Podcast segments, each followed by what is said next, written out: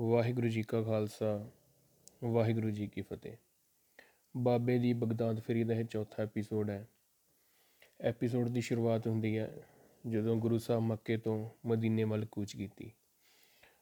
ਮੱਕੇ ਤੋਂ ਉੱਠ ਮਦੀਨੇ ਜਾ ਵਧਾਰੇ ਇੱਥੇ ਹਜ਼ਰਤ ਮੁਹੰਮਦ ਸਾਹਿਬ ਦਾ ਮਜ਼ਾਰ ਤੇ ਖੜਾਵਾਂ ਸਮੇਤ ਕਬਰ ਤੇ ਆਮਦ ਦਾ ਹਿੱਲ ਦ- ਕੇ ਇਜ਼ਹਾਰ ਕੀਤਾ। ਆਪ ਨੇ ਇੱਥੇ ਬੈਠ ਕੀਰਤਨ ਸ਼ੁਰੂ ਕੀਤਾ ਤੇ ਇਉਂ ਉਚਾਰਨ ਕੀਤਾ। ਨਿਹਮ ਹਫਤ ਚਹਾਰ ਦਾ ਹੈ ਸਲਾਸਾ ਵ ਰੁਬਾਇਆ। ਇਹ ਸ਼ਬਦ ਅਰਬੀ ਵਿੱਚ ਹਨ। ਇਹਨਾਂ ਦਾ ਅਰਥ ਹੈ, ਭਾਵ ਨੌ ਖੰਡ ਸੱਤ ਦੀਪ 14 ਤਬਕ ਤਿੰਨ ਗੁਣ ਵਾਲੇ ਹਨ। ਹਿੰਦੂ ਮਤ ਅਨੁਸਾਰ ਇਹਨਾਂ ਸਭਨਾਂ ਨੇ ਜੀਵਨ ਦੇ ਚਾਰ ਹਿੱਸਿਆਂ ਨੂੰ ਵੰਡ ਦਿੱਤਾ ਹੈ। ਖੁਦਾ ਇੱਕ ਹੈ, ਜਿਸ ਦਾ ਕੋਈ ਸ਼ਰੀਕ ਨਹੀਂ। ਜਦ ਇਸਲਾਮੀ ਜਗਤ ਨੇ ਕੀਰਤਨ ਦੀ ਆਵਾਜ਼ ਸੁਣੀ, ਉਹ ਵੀ ਹਜ਼ਰਤ ਮੁਹੰਮਦ ਸਾਹਿਬ ਦੇ ਮਜ਼ਾਰ ਉੱਤੇ ਆ ਗਏ। ਫਿਰ ਕੀ ਸੀ? ਜੋਸ਼ ਤੇ ਕ੍ਰੋਧ ਦਾ ਹੜ ਆ ਗਿਆ ਤੇ ਮਾਰਨ ਲਈ ਜੋ ਚੀਜ਼ ਹੱਥ ਲੱਗੀ, ਉਹ ਲੈ ਕੇ ਗੁਰੂ ਸਾਹਿਬ ਨੂੰ ਮਾਰਨ ਲਈ ਦੌੜੇ। ਕਈਆਂ ਨੇ ਕੀਰਤਨ ਦੀ ਆਵਾਜ਼ ਕੰਨਾਂ ਵਿੱਚ ਨਾ ਪਵੇ, ਇਸ ਕਾਰਨ ਕੰਨਾਂ ਵਿੱਚ ਉਂਗਲਾਂ ਲੈ ਲਈਆਂ। ਇਹਨਾਂ ਵਿੱਚੋਂ ਇੱਕ ਹਜ਼ਰਤ ਅਲੀ ਮੁਹੰਮਦ ਸਾਹਿਬ ਦਾ ਦਮਾਦ ਸੀ। ਉਸ ਨੇ ਵੀ ਕੰਨਾਂ ਵਿੱਚ ਉਂਗਲਾਂ ਲੈ ਲਈਆਂ। ਪਰ ਚਮਤਕਾਰ ਇਦਾਂ ਦਾ ਹੋਇਆ ਕਿ ਜਿਸ ਨੇ ਵੀ ਜਿਹੜੀ ਚੀਜ਼ ਗੁਰੂ ਸਾਹਿਬ ਨੂੰ ਮਾਰਨ ਲਈ ਚੱਕੀ ਉਹ ਉੱਥੇ ਹੀ ਖੜ ਗਏ ਤੇ ਜਿਨ੍ਹਾਂ ਨੇ ਕੰਨਾਂ ਵਿੱਚ ਉਂਗਲਾਂ ਲਈਆਂ ਸਨ, ਉਹ ਉਂਗਲਾਂ ਕੰਨਾਂ ਨਾਲ ਜੁੜ ਗਈਆਂ। ਚਾਰ ਇਮਾਮ ਜਾਫਰੀ ਸਫੀ, ਜਮਾਲਦੀਨ ਤੇ ਕਮਾਲਦੀਨ ਸਾਹਿਬ ਸ਼ਕਤੀ ਵੇਖ ਹੈਰਾਨ ਰਹਿ ਗਏ। ਬੇਨਤੀ ਕੀਤੀ, ਗੁਨਾਹ ਮਾਫ ਕਰੋ ਤੇ ਬੰਦਿਆਂ ਤੇ ਰਹਿਮ ਕਰੋ। ਆਪ ਨੂੰ ਨਬੀ ਤਸਲੀਮ ਕੀਤਾ ਗਿਆ ਤੇ ਉਹ ਸਤਕਾਰ ਮਿਲੇਗਾ। ਉਹਨਾਂ ਦੀ ਬਿਨੈ ਤੇ ਮਾਫ ਕੀਤਾ ਅਤੇ ਸਾਰਿਆਂ ਦੇ ਸਰੀਰਾਂ ਦੇ ਅੰਗ ਕੰਮ ਕਰਨ ਲੱਗ ਪਏ। ਇੱਥੇ ਆਪ ਦੀ ਦੂਜੀ ਨਿਸ਼ਾਨੀ ਖੜਾਵਾਂ ਵਜੋਂ ਪਈ ਹੈ। ਆਪਾਂ ਸੁਣਦੇ ਹੁੰਦੇ ਸੀ ਕਿ ਕਾਜੀ ਰੁਕਨਦੀਨ ਨੇ ਗੁਰੂ ਸਾਹਿਬ ਨੂੰ ਜਾਂਦਿਆਂ ਕਿਹਾ ਕਿ ਕੋਈ ਆਪਣੀ ਸਾਨੂੰ ਨਿਸ਼ਾਨੀ ਦੇ ਜੋ ਤੇ ਗੁਰੂ ਸਾਹਿਬ ਨੇ ਆਪਣੀਆਂ ਖੜਾਵਾਂ ਦੇ ਦਿੱਤੀਆਂ ਤੇ ਉਹ ਮੱਕੇ ਵਿੱਚ ਪਈਆਂ ਨੇ, ਪਰ ਉਹ ਸਾਖੀ ਸਹੀ ਨਹੀਂ। ਇਸ ਕਰਕੇ ਮੇਰਾ ਦਿਲ ਕੀਤਾ ਕਿ ਮੈਂ ਇਸ ਸਾਖੀ ਨੂੰ ਪੋਡਕਾਸਟ ਕਰਾਂ ਤੇ ਸੰਗਤ ਵਿੱਚ ਪਹੁੰਚਾਵਾਂ, ਕਿਉਂਕਿ ਕਾਜੀ ਰੁਕਨਦੀਨ ਬਾਰੇ ਸਾਨੂੰ ਜ਼ਿਆਦਾ ਪਤਾ ਨਹੀਂ ਸੀ। ਇੱਥੇ ਸਭ ਕੁਝ ਉਲਟ ਹੋ ਰਿਹਾ ਨਾ। ਕਾਜੀ ਰੁਕਨਦੀਨ ਗੁਰੂ ਸਾਹਿਬ ਦਾ ਮ, ਅ, ਮੁਰੀਦ ਬਣ ਚੁੱਕਾ ਸੀ। ਉਹਨਾਂ ਨੂੰ ਆਪਣਾ ਗੁਰੂ ਧਾਰ ਲਿਆ ਸੀ ਤੇ ਉਹਨਾਂ ਨੂੰ ਉਸ ਦੇ ਵਜੋਂ ਸਜ਼ਾ ਉੱਥੇ ਦਿੱਤੀ ਗਈ ਤੇ ਉਹਨਾਂ ਨੂੰ ਸ਼ਹੀਦ ਕੀਤਾ ਗਿਆ। ਤੇ ਹੁਣ ਜਿਹੜੀਆਂ ਗੁਰੂ ਸਾਹਿਬ ਦੀਆਂ ਖੜਾਵਾਂ ਆ ਉਹ ਮੱਕੇ 'ਚ ਨਹੀਂ ਉਹ ਮਦੀਨੇ ਗੁਰੂ ਸਾਹਿਬ ਨੇ ਉਹ ਨਿਸ਼ਾਨੀ ਦਿੱਤੀ ਸੀ। ਸੋ ਭਾਈ ਗੁਰਦਾਸ ਜੀ ਦੀ ਵਾਰ ਪਹਿਲੀ ਪੌੜੀ 35 ਇਸ ਤੇ ਆਧਾਰਿਤ ਹੈ। ਫਿਰ ਬਾਬਾ ਗਿਆ ਬਗਦਾਦ। ਨੂੰ ਬਾਹਰ ਜਾਏ ਕੀਆ ਅਸਥਾਨਾ। ਇੱਕ ਬਾਬਾ ਅਕਾਲ ਰੂਪ, ਦੂਜਾ ਰਬਾਬੀ ਮਰਦਾਨਾ। ਦਿੱਤੀ ਬਾਂਗ ਨਿਵਾਜ ਕਰ, ਸੁਨ ਸਮਾਨ ਹੋਆ ਜਹਾਨਾ। ਸੁਨ ਮੁਨ ਨਗਰੀ ਭਈ, ਦੇਖ ਪੀਰ ਭਇਆ ਹੈਰਾਨਾ। ਵੇਖੈ ਧਿਆਨ ਲਗਾਏ ਕਰ ਇੱਕ, ਫਕੀਰ ਵੱਡਾ ਮਸਤਾਨਾ। ਪੁੱਛਿਆ ਫਿਰ ਕਹਿ ਦਸਤਗੀਰ, ਕੌਣ ਫਕੀਰ ਕਿਸ ਕਾ ਕਹਿ ਕਰਹਾਨਾ ਨਾਨਕ ਕਲ ਵਿੱਚ ਆਇਆ ਰੱਬ ਫਕੀਰ ਇੱਕੋ ਪਹਿਚਾਨਾ, ਧਰਤ ਆਕਾਸ਼ ਚਹੁ ਦਿਸ ਜਾਨਾ। ਇੱਥੇ ਆਪ ਨੇ 27 ਦਿਨ ਕੀਰਤਨ ਤੇ ਨਿਰੰਕਾਰ, ਨਿਰੰਕਾਰੀ ਵਹਿਦਤ ਦਾ ਪ੍ਰਚਾਰ ਕੀਤਾ ਤੇ ਜਗਿਆ ਸੁਜਨਾ ਦਾ ਨਾਮ ਬਾਣੀ ਨਾਲ ਉਧਾਰ ਕੀਤਾ। ਫਿਰ ਕਫਾ ਪ੍ਰਸਥਾਨ ਕੀਤਾ, ਜੋ ਫਰਾਤ ਨਦੀ ਦੇ ਨੇੜੇ ਹੈ, ਜੋ ਮੁਹੰਮਦ ਸਾਹਿਬ ਜੀ ਦੇ ਪੂਰਵਜਾਂ, ਇਮਾਮ ਮਾਵੀਆ ਦਾ ਜੱਦੀ ਅਸਥਾਨ ਹੈ। ਇੱਥੇ ਵਜੀਦ ਨੇ ਹਜ਼ਰਤ ਅਲੀ ਦੇ ਪੁੱਤਰ ਹੁਸੈਨ ਨੂੰ ਸ਼ਹੀਦ ਕੀਤਾ ਸੀ, ਜੋ ਕਰਬਲਾ ਕਰਕੇ ਪ੍ਰਸਿੱਧ ਹੈ। ਸ਼ਹਿਰ ਤੋਂ ਬਾਹਰ ਦੱਖਣ ਦੀ ਬਾਹੀ ਵੱਲ ਕਬਰਸਤਾਨ ਹੈ। ਇੱਥੇ 3 ਮਹੀਨੇ 23 ਦਿਨ ਪ੍ਰਚਾਰ ਕੀਤਾ। ਨਾਨਕ ਸ਼ਾਹ ਵਲੀ ਇਹ ਹਿੰਦ ਦਾ ਮੰਦਰ ਹੈ, ਜਿਸ ਦੇ ਪੁਜਾਰੀ ਮਾਵੀਆ ਦੀ ਸੰਤਾਨ ਹੈ। ਕੀਰਤਨ ਕਬਰਸਤਾਨ ਵਿੱਚ ਕਰਦੇ ਹਨ। ਸਫਰਨਾਮੇ ਦੇ ਕਰਤਾ ਲਿਖਦੇ ਹਨ ਕਿ ਕੀਰਤਨ ਦੀ ਆਵਾਜ਼ ਸੁਣ ਅਨੇਕਾਂ ਪਿਆਰੇ ਇਕੱਠੇ ਹੋ ਜਾਂਦੇ, ਦਰਸ਼ਨ ਕਰਕੇ ਪਾਸ ਬੈਠ ਜਾਂਦੇ, ਵਿਚਾਰਾਂ ਹੁੰਦੀਆਂ, ਨਾਮ ਬਾਣੀ ਨਾਲ ਸ਼ਰ-ਸ਼ਰ ਹੁੰਦੇ। ਇਹਨਾਂ ਵਿੱਚੋਂ ਇੱਕ ਸਲੀਮਾ ਨਾਮ ਦੀ ਮਾਈ ਬੜੀ ਪ੍ਰਸੰਚਿਤ ਸੀ ਤੇ ਉਹ ਆਦਰਸ਼ ਦੀ ਪ੍ਰੇਮਣ ਸੀ।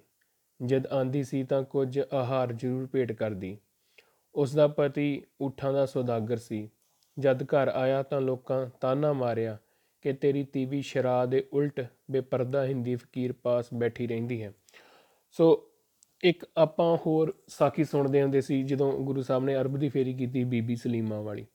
ਉਸ ਦਾ ਵੀ ਹੁਣ ਇਸ ਵਿੱਚ ਅਰਜ ਅਰਜਿਆ ਇਸ ਕਿਤਾਬ ਵਿੱਚ। ਇਹ ਉਹਨਾਂ ਸ਼ਬਦਾਂ ਨੇ ਬਿਆਨ ਕੀਤੀ ਹੈ ਜਿਹੜੇ ਗੁਰੂ ਸਾਹਿਬ ਦੇ ਨਾਲ ਸੀ ਨਾ ਜਿਹੜੇ ਮੁਸਲਮ ਵੀਰ, ਜਿਨ੍ਹਾਂ ਨੇ ਸਾਰਾ ਕੁਝ ਕਲਮਬੱਧ ਕੀਤਾ ਆ। ਇਹ ਸਾਖੀ ਉਹ- ਉਹਨਾਂ ਦੁਆਰਾ ਲਿਖੀ ਗਈ ਹੈ ਇੱਕ ਦਿਨ ਸਲੀਮਾ ਬਾਬੇ ਦੀ ਸਾਧ ਸੰਗਤ ਵਿੱਚ ਬੈਠਾ ਸੀ। ਐਸਾ ਜੁੜਿਆ ਕਿ ਸਮਾਧੀ ਲੱਗ ਗਈ। ਮੈਨੂੰ ਬਾਬੇ ਨੇ ਹੁਕਮ ਕੀਤਾ, ਸਲੀਮਾ ਨੂੰ ਘਰ ਭੇਜ ਦੇਵੋ। ਸ਼ਾਮ ਢਲ ਰਹੀ ਸੀ, ਸੂਰਜ ਦੀ ਲਾਲੀ ਘਟਦੀ ਜਾ ਰਹੀ ਸੀ। ਮੈਂ ਹੌਲੇ ਜਿਹੇ ਆਵਾਜ਼ ਦਿੱਤੀ, ਸਲੀਮਾ ਸਲੀਮਾ ਤਬ ਕੇ ਉੱਠੀ। ਬਾਬੇ ਦੇ ਦਰਸ਼ਨ ਕੀਤੇ। ਬਾਬੇ ਦਾ ਹੁਕਮ, ਬੇਟਾ ਜਲਦੀ ਘਰ ਜਾਓ। ਸਲੀਮਾ ਜਾਣ ਲੱਗਿਆਂ ਬਾਬੇ ਦਾ ਚਰਨ ਛੁਹ ਗਈ। ਸਰੀਰ ਵਿੱਚ ਬਿਜਲੀ ਦੀ ਰੋ ਦੌੜ ਗਈ ਤੇ ਤਿੰਨਾਂ ਲੋਕਾਂ ਦੀ ਸੋਝੀ ਪ੍ਰਾਪਤ ਹੋ ਗਈ। ਜਦ 10 ਕਦਮ ਘਰ ਵੱਲ ਪੁੱਟੇ ਤੇ ਉੱਠ ਕੇ ਪਰਤੀ। ਬੋਲੀ, ਜਾਪਦਾ ਹੈ ਮੇਰਾ ਪਤੀ ਘਰ ਆ ਗਿਆ।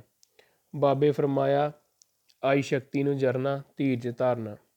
ਕਿਉਂਕਿ ਬਾਬਾ ਜੀ ਨੂੰ ਪਤਾ ਸੀ ਕਿ ਲੋਕਾਂ ਨੇ ਸਲੀਮਾ ਦੇ ਪਤੀ ਦੇ ਕੰਨ ਭਰੇ ਆ ਕਿ ਤੇਰੀ ਪਤਨੀ ਤੁਰੀ ਫਿਰਦੀ ਆ ਬਾਬਿਆਂ ਕੋ ਤੇ ਤੂੰ ਆਪਣੇ ਕੰਮਾਕਾਰਾਂ ਵਿੱਚ ਵਿਅਸਤ ਆਂ ਤੇ ਤੂੰ ਆਪਣੀ ਘਰ ਵਾਲੀ ਦਾ ਧਿਆਨ ਨਹੀਂ ਰੱਖਦਾ। ਸੋ ਇਸ ਕਰਕੇ ਉਹ ਬਹੁਤ ਗੁੱਸਾ ਸੀ। ਸਲੀਮਾ ਘਰ ਮੁੜ- ਮੁੜੀ ਅੱਗੇ ਪਤੀ ਲਾਲ ਪੀਲਾ ਹੋ ਲੋਕਾਂ ਨਾਲ ਬੈਠਾ ਸੀ। ਕ੍ਰੋਧ ਭਰੀ ਨਜ਼ਰ ਮਾਰੀ। ਪਤੀ ਦਾ ਨਾਂ ਗੁਲਾਮ ਯਾਇਆ ਸੀ। ਸਲੀਮਾ ਬੋਲੀ, ਮੇਰੀ ਘਾਲ ਦਾ ਨਤੀਜਾ ਮਿਸਰ ਵਿੱਚ ਤੁਸੀਂ ਕਤਲ ਬਦਲੇ ਕਤਲ ਨਹੀਂ ਕੀਤੇ ਗਏ। ਪਿੱਛੋਂ ਤੁਸੀਂ ਦੱਬੀ 500 ਮੋਹਰ ਮਜੀਦ ਨੂੰ ਦੇ ਗਏ 100 ਗੁਲਾਮ ਯਾਇਆ ਪਤੀ ਹੈਰਾਨ ਸੀ, ਬੋਲਿਆ, ਮੈਂ ਤੁਹਾਨੂੰ ਕੋਈ ਗੱਲ ਦੱਸੀ ਹੀ ਨਹੀਂ, ਤਾਂ ਤੁਹਾਨੂੰ ਕਿਵੇਂ ਪਤਾ ਚੱਲਿਆ? ਇੱਥੇ ਮੈਂ ਥੋੜਾ ਜਿਹਾ ਬਿਆਨ ਕਰਨਾ ਚਾਹੁੰਦਾ ਕਿ ਜਦੋਂ ਗੁਰੂ ਸਾਹਿਬ ਦੇ ਚਰਨ ਸਪਰਸ਼ ਕੀਤੇ ਨੇ ਸਲੀਮਾ ਨੇ, ਤਾਂ ਉਸ ਨੂੰ ਸਾਰੀ ਸੋਝੀ ਹੋ ਗਈ, ਜਿਹਨੂੰ ਬ੍ਰਹਮ ਗਿਆਨ ਦੀ ਅਵਸਥਾ ਕਹਿੰਦੇ ਆ ਨਾ। ਜਿਵੇਂ ਇੱਕ ਨਾ ਗੁਰੂ ਸਾਹਿਬ ਦੇ ਘਰ ਜੋ ਕੰਮ ਕਰਦੀ ਹੁੰਦੀ ਸੀ, ਇੱਕ ਵਾਰੀ ਉਹਨੇ ਗੁਰੂ ਸਾਹਿਬ ਦੇ ਪੈਰ ਦੇ ਅੰਗੂਠੇ ਨੂੰ ਜੀਭ ਲਾਈ ਸੀ ਤੇ ਉਹ ਮਸਤ ਹੋ ਗਈ ਸੀ। ਦੂਜਾ ਕਾਜੀ ਰੁਕਨਦੀਨ ਨੇ, ਤੀਜਾ ਜਿਵੇਂ ਹੁਣ ਬੀਬੀ ਸਲੀਮਾ ਨੇ ਗੁਰੂ ਸਾਹਿਬ ਦੇ ਪੈਰਾਂ ਨੂੰ ਸਪਰਸ਼ ਕੀਤਾ ਨਾ, ਬ੍ਰਹਮ ਗਿਆਨ ਦੀ ਅਵਸਥਾ ਪ੍ਰਾਪਤ ਹੋ ਗਈ। ਸੋ ਸਾਖੀ ਨੂੰ ਅੱਗੇ ਤੋਰਦੇ ਹਾਂ ਸਲੀਮਾ, ਪਹਿਲਾਂ ਦੱਸੋ ਪ੍ਰਦੇਸ਼ ਵਿੱਚ ਕਿਸ ਤਰ੍ਹਾਂ ਵਾਪਰੀ? ਪਤੀ, ਸਾਡਾ ਕਾਫਲਾ ਜਦ ਮਿਸਰ ਲਾਗੇ ਪੁੱਜਾ, ਮੇਰੇ ਊਠਾਂ ਵਿੱਚੋਂ ਇੱਕ ਨੇ ਅੰਗੂਰਾਂ ਦੇ ਬਾਗ ਚੋਂ ਇੱਕ ਟਹਿਣੀ ਤੋੜ ਲਈ। ਬਾਗ ਦੇ ਬਿਰਧ ਮਾਲਕ ਨੇ ਗੁੱਸੇ ਵਿੱਚ ਆ ਕੇ ਵੱਟਾ ਮਾਰਿਆ, ਜਿਸ ਨਾਲ ਊਠ ਦੀ ਮੌਤ ਹੋ ਗਈ। ਮੈਂ ਵੀ ਗੁੱਸੇ ਵਿੱਚ ਆ ਕੇ ਬਿਰਧ ਮਾਲਕ ਨੂੰ ਵਗਾ ਕੇ ਪੱਥਰ ਮਾਰਿਆ। ਤੇ ਨਤੀਜੇ ਵਜੋਂ ਬਿਰਧ ਮਾਲਕ ਮਰ ਗਿਆ। ਮੈਂ ਭੱਜਣ ਦੀ ਕੋਸ਼ਿਸ਼ ਕੀਤੀ ਪਰ ਪਕੜ ਲਿਆ ਗਿਆ। ਮੈਨੂੰ ਅਦਾਲਤ ਵਿੱਚ ਪੇਸ਼ ਕੀਤਾ। ਸਾਰੀ ਹਕੀਕਤ ਬਿਆਨ ਕੀਤੀ ਪਰ ਦੇਸ਼ ਦੇ ਕਾਨੂੰਨ ਅਨੁਸਾਰ ਖੂਨ ਬਦਲੇ ਖੂਨ ਦਾ ਫੈਸਲਾ ਸੁਣਾਇਆ ਗਿਆ। ਮੈਂ ਅਮਾਨਤ ਵਾਪਸ ਕਰਨ ਲਈ 3 ਦਿਨ ਦੀ ਮੋਹਲਤ ਮੰਗੀ, ਜੋ ਜਾਮਣ ਦੇਣ ਤੇ ਮਨਜ਼ੂਰ ਹੋ ਗਈ।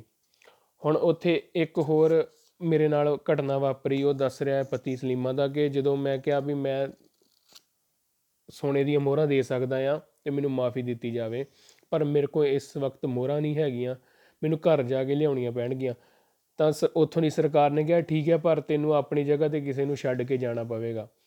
ਤਾਂ ਫਿਰ ਸਲੀਮਾ ਦੇ ਪਤੀ ਨੇ ਕਿਹਾ, ਸਲੀਮਾ ਨੂੰ ਕਿ ਮੈਨੂੰ ਨਹੀਂ ਪਤਾ ਇੱਕ ਬਿਰਧ ਬਜ਼ੁਰਗ ਸਫੇਦ ਕੱਪੜਿਆਂ ਵਿੱਚ ਆਇਆ ਤਾਂ ਉਸਨੇ ਮੇਰੀ ਜ਼ਮਾਨਤ ਭਰੀ ਕਿ ਮੈਂ ਇਸ ਦੀ ਜਗ੍ਹਾ ਰੁਕਦਾ ਹਾਂ। ਮੈਂ ਘਰ ਆ ਅਮਾਨਤ ਕੱਢ ਵਾਪਸ ਦੇ ਕੇ ਤੁਰ ਪਿਆ।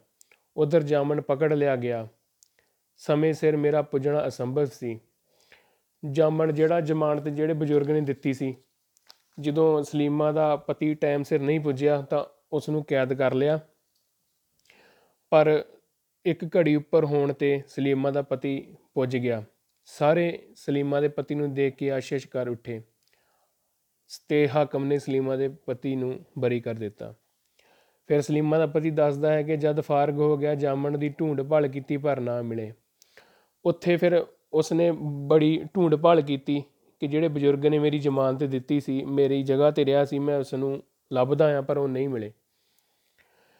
ਇਹ ਸੁਣ ਸਲੀਮਾ ਸਤ ਕਰਤਾਰ ਸਤ ਕਰਤਾਰ ਬੇਵਿਸਾਹੇ ਕਹਿ ਉੱਠੀ।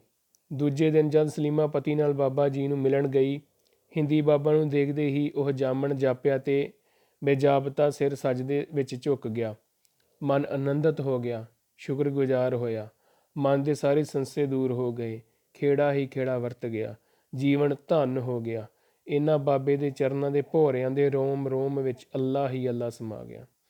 ਜਦੋਂ ਸਲੀਮਾ ਦੇ ਪਤੀ ਨੇ ਵੇਖਿਆ, ਗੁਰੂ ਸਾਹਿਬ ਦੇ ਦਰਸ਼ਨ ਕੀਤੇ ਤੇ ਉਸਨੇ ਸਲੀਮਾ ਨੂੰ ਕਿਹਾ, ਇਹ ਤਾਂ ਉਹੀ ਬਜ਼ੁਰਗ ਹੈ ਜਿਸ ਨੇ ਮੇਰੀ ਜ਼ਮਾਨਤ ਦਿੱਤੀ ਸੀ।